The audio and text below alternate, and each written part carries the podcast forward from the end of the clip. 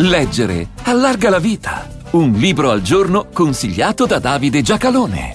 Il luogo comune vuole che la cultura italiana di successo, a partire dal secondo dopoguerra, sia stata di sinistra. La cosa nelle varie discipline e anche in letteratura è priva di fondamento reale. Semmai si può osservare che non tanto la sinistra nel suo insieme genericamente intesa, quanto il Partito Comunista abbia avuto una più spiccata attenzione all'uso del collateralismo culturale, lasciando l'impressione che a quell'area facessero capo i più, se non proprio tutti. Né il confronto può essere fatto solo fra sinistra e destra, altrimenti si finisce con il perdere di vista i filoni che più hanno faticato a trovare editori, o quelli, come è il caso di Renzo De Felice, che più hanno pagato in termini accademici. Ciò premesso, c'è indubbiamente l'area più caratterizzabile come destra, che ha avuto autori importanti e testi imprescindibili, ma, come recita il sottotitolo di questo libro, non hanno fatto sistema.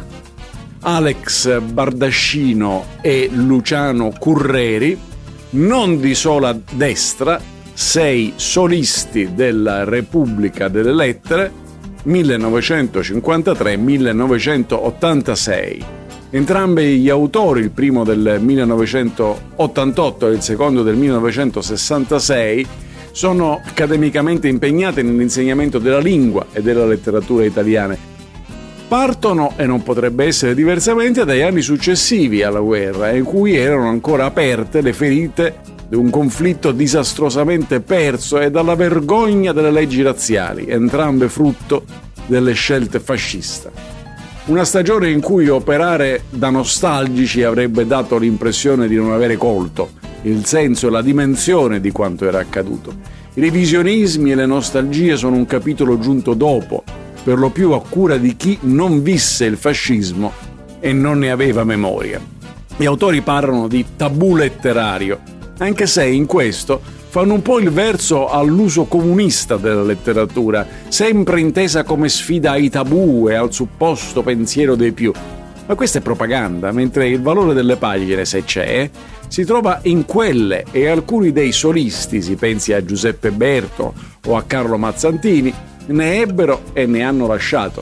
Conoscere il contesto in cui si mossero è il valore di questo libro che restituisce il travaglio di un'Italia che pur di non fare fino in fondo i conti con la propria storia preferì dimenticarla, con ciò stesso dimenticandosi. Non cedere a quella tentazione fu comunque un merito. Alex Bardascino e Luciano Curreri, non di sola destra, buone pagine a tutti.